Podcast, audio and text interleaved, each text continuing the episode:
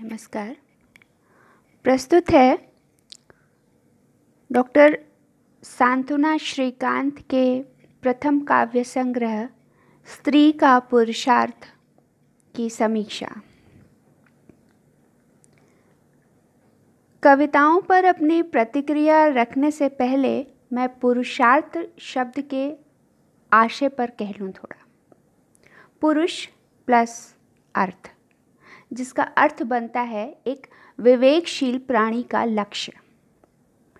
एक विवेकशील प्राणी का लक्ष्य केवल जीवन ही नहीं होता है, बल्कि जीवन मरण का लक्ष्य भी होता है। जीवन मरण के चक्र के बीच मानव जीवन का लक्ष्य आखिर है क्या? किस हेतु जन्म? कारण क्या है उसके होने का? क्यों दिन रात की जद्दोजहद? ये कुछ ऐसे प्रश्न हैं जो हम सभी मनुष्य सोचते हैं। और यही सोच काव्य में पिरोकर रखती हैं कवित्री सांत्वना श्रीकांत जी। आश्चर्य तो यह है कि पशु पक्षी भी सोचते हैं, नदियाँ पहाड़ भी सोचते हैं। यह प्रक्रिया जड़ और चेतन में निरंतर बहती है। वैदिक साहित्य, शास्त्र, ग्रंथ, पोथी, पुराण, सभी यही कहते हैं कि मनुष्य जीवन का अंतिम लक्ष्य आत्म का परमात्मा में लीन हो जाना है और पूर्णत्व प्राप्त करना है। इसी लक्ष्य की प्राप्ति के लिए चार पुरुषार्थ के मध्य जीवन चक्र चलायमान रहता है।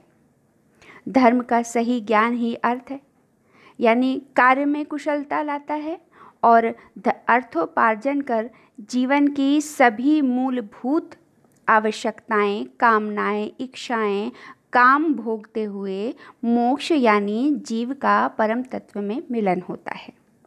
मेरी समझ के अनुसार पुरुषार्थ के संक्षिप्त मायने यही हैं। अब मैं सरकती हूँ कवयत्री डॉक्टर सांत्वना श्रीकांत के पहले काव्य संग्रह के शीर्षक की ओर स्त्री का पुरुषार्थ। सोचने पर विवश हूँ और प्रश्न चिन्ह लगता है सृष्टि रचयिता की इस विराट व्यवस्था पर, जहाँ पुरुषार्थ केवल पुरुषों के लिए ही रखा गया। स्त्री को महज त्याग, वात्सल्य, कारण जन्मा विरह विलाप तक रखकर पुरुष अपने वर्चस्व का परचम फहरा देता है। क्या स्त्री प्राणी नहीं है? उसमें विवेक नहीं है। परम तत्व में लीन हो, मोक्ष प्राप्ति की अधिकारिणी नहीं है क्या स्त्री? सीता, राधा, यशोधरा, द्रौपदी, अहिल्या या निकाल लाइए कोई भी स्त्री पात्र, उनके लिए कहीं भी मोक्ष प्राप्ति के लिए किसी तरह का कोई पुरुषार्थ नहीं कहा गया। सब अपने नायक के लिए पुरुषार्थ प्राप्ति का एक निमित्त बनकर रह गई। कभी धरती में समाई, कभी भरी सभा में अपमानित हुई या महल के किसी कोने में सुबकती रही। ब्रह्मा जी ने भले ही एक तरफा काम किया हो, लेकिन कवित्री ने स्त्री का पुरुषार्थ रचकर नारी जीवन को आधार प्रदान कर दिया है। बड़े ही सुनियोजित एवं सुगठित तरीके से पूरा काव्य संग्रह चार स्त्री कालों में विभक्त। अंतर से लेकर बाह्य जगत की तमाम उलझनों, परिस्थितियों, दायित्वों का निर्वाह करते हुए मन की सुकोमल दुनिया को भी सजाए रखा, जो उसके ऊर्जा का मूल स्रोत बना। हर तरह के सामाजिक, पारिवारिक, दंश, विकृतियों, यातनाओं से लड़ते हुए तथा बार बार अपने मैं को खंडित देखते हुए अपने लिए बुद्धत्व का मार्ग बनाया एवं स्वजनित मोक्ष प्राप्ति का मार्ग प्रशस्त किया। काव्य संग्रह की पहली रचना, मिलूँगी मैं तुम्हें शिखर पर, में पूरी व्यवस्था का संरचना चार्ट देखा जा सकता है। और इस प्रकार सभी मोह से विलग हो, अपने लिए एक ऐसा मोक्ष शिखर की रचना की गई है, जहाँ पुरुष अपने तीनों पुरुषार्थ जी कर अंतिम का आरंभ करता है, जो कि एक ऐसे बिंदु पर है, जहाँ बुद्ध की मोक्ष प्राप्ति और यशोधरा की विरह वेदना अपने शीर्ष पर है। विगत की प्रतिध्वनियाँ यहाँ नहीं पहुँच पाती। मुक्त बंधन जैसे शब्दों से परे एक बुद्ध धरातल है यहाँ। ममता, प्रेम, वात्सल्य, समर्पण के बाद भी जब वो इस पुरुष आधिपत्य में अपने लिए स्थान नहीं बना पाती, तब उसकी वेदनाएँ एक बिंदु पर प्रत्यंचा की तरह खिंच जाती हैं। इस असह पीड़ा से कवित्री का मन रोता पीटता विलाप करता नहीं है। वह अपनी वह इतनी सामर्थ्यवान है कि अपनी, की सभी संकीर्णताओं को तोड़ स्वयं सिद्धा बनती दिखती है। जिसमें अपने अस्तित्व को सार्थकता प्रदान करने वाला असीम संभावनाओं का उन्मुक्त गगन है। शीर्षक, संकीर्णता तोड़ती औरतें एक ऐसी ही रचना है।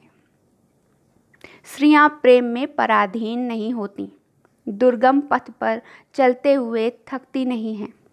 और ना ही भूलती हैं अपना लक्ष्य, वह जागती हैं तो दुनिया में प्रेम बचाने के लिए। प्रेम का सच्चा पाठ यदि पढ़ना है तो स्त्री से बेहतर कोई नहीं है। इंसानों की दुनिया के लिए शीर्षक रचना में एक स्त्री ऐसे प्रयासरत रहती है इस संसार को मानवीयता से भरा पूरा बनाए रखने के लिए देखा जा सकता है। धर्म, कर्म, लक्ष्य प्राप्ति में किस मामले में स्त्री प्राप्ति की पूर्णता अपने पुरुष के सानिध्य से ही संभव है? माना कि अपने नायक के आलिंगन में वह अपने जीवन का सबसे श्रेष्ठ बसंत जीती है। राधा की तरह कृष्ण प्रेम का दीप जलाती है, परंतु वह कोमलांगी गिलहरियों सी मासूमियत रखने वाली चहकना चाहती है, लाल पंखों वाली चिड़िया की तरह। ओढ़ लेना चाहती है अमलतास का पीला रंग दुनिया की उदासी लील जाने के लिए। वह अपने लिए बसंत रचना जानती है। खुद को खोजती, देश, देशांतर की अनंत यात्रा पर निकल जाना भी जानती है। जीवन में प्रेम का मर्म जानती है। सभ्यताओं के विकास में प्रेम का महत्व पहचानती है।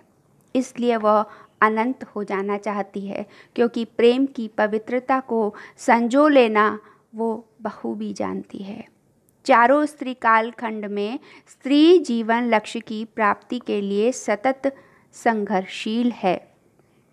यहाँ तक कि अपने नायक के साथ कदम से कदम मिलाकर चलने के लिए भी उसे संघर्ष करना पड़ता है, परीक्षाएँ देनी पड़ती हैं, प्रतीक्षाएँ करनी पड़ती हैं।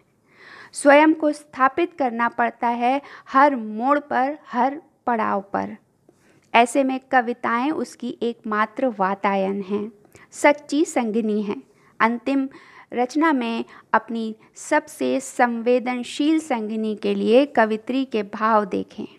कविता जब समाप्त हो जाएगी, तब तुम्हें मेरी चीख चीखें सुनाई देंगी, सन्नाटे में गूंजती हुई। दरअसल कविता सोखती रहती है मेरे दुख और आँसू। संपूर्ण संकलन स्त्री क्रांति का उद्घोष है। सदियों से दमित आत्म एवं विरह विलाप से ऊपती स्त्री अपने लिए बुद्धत्व का पद, पथ खुद निर्माण करने का जिगरा रखती है। लौकिक जगत के सभी दायित्वों, कर्तव्यों का निर्वहन कर सकने का सामर्थ्य उसकी कोमल दिखने वाली काया में है। आध्यात्म जगत की गहराइयों को आत्मसात कर खुद को ब्रह्मलीन होने का धैर्य गांधीर्य उसमें मौजूद है। श्री क्रांति की ये कविताएँ ये कह रही हैं, कड़क तेवर में स्त्रियाँ हर वो काम सुव्यवस्थित रूप से करने का जज्बा रखती हैं, जिन पर अपने वर्चस्व का दम्भ पुरुष समाज आज तक करता आ रहा है। ये कविताएँ मात्र स्त्री विमर्श का विषय नहीं हैं, बल्कि स्वयं को पुरजोर ढंग से कर्म रूप में स्थापित कर चुकी हैं। विमर्श की सहानुभूति दिखाना इनकी अस्मिता का अपमान है। मैं तो इतनी अधिक प्रभावित हो चुकी हूँ डॉक्टर डॉक्टर सांत्वना जी की रचनाओं से कि मुझे लगता है इन्हें इस संकलन का नाम स्त्री का पुरुषार्थ नहीं, स्त्री का स्त्रार्थ रख देना चाहिए था। इतना सब रचने, गढ़ने, करने का जज्बा जब स्त्री में है तो अपने लिए एक नया शब्द गढ़ लेना कौन सा कठिन काम है? अंत में डॉक्टर सांत्वना श्रीकांत जी को उनके इस सशक्त क्रांति गीतों के लिए हृदय से आभार जताती हूँ। उनकी लेखनी के उज्जवल भविष्य के लिए मंगल कामनाएँ करती हूँ। लिखिए, खूब लिखिए, आपकी हुंकारती चेतना विश्व की समस्त स्त्रियों को जागृत करें। वे सजग हों, वे बुद्ध बने, वे धर्म अर्थ, काम, मोक्ष को जीते हुए परमात्मा संग अपने आत्म को विलीन करने का लक्ष्य प्राप्त कर सकें। शुभकामनाएँ।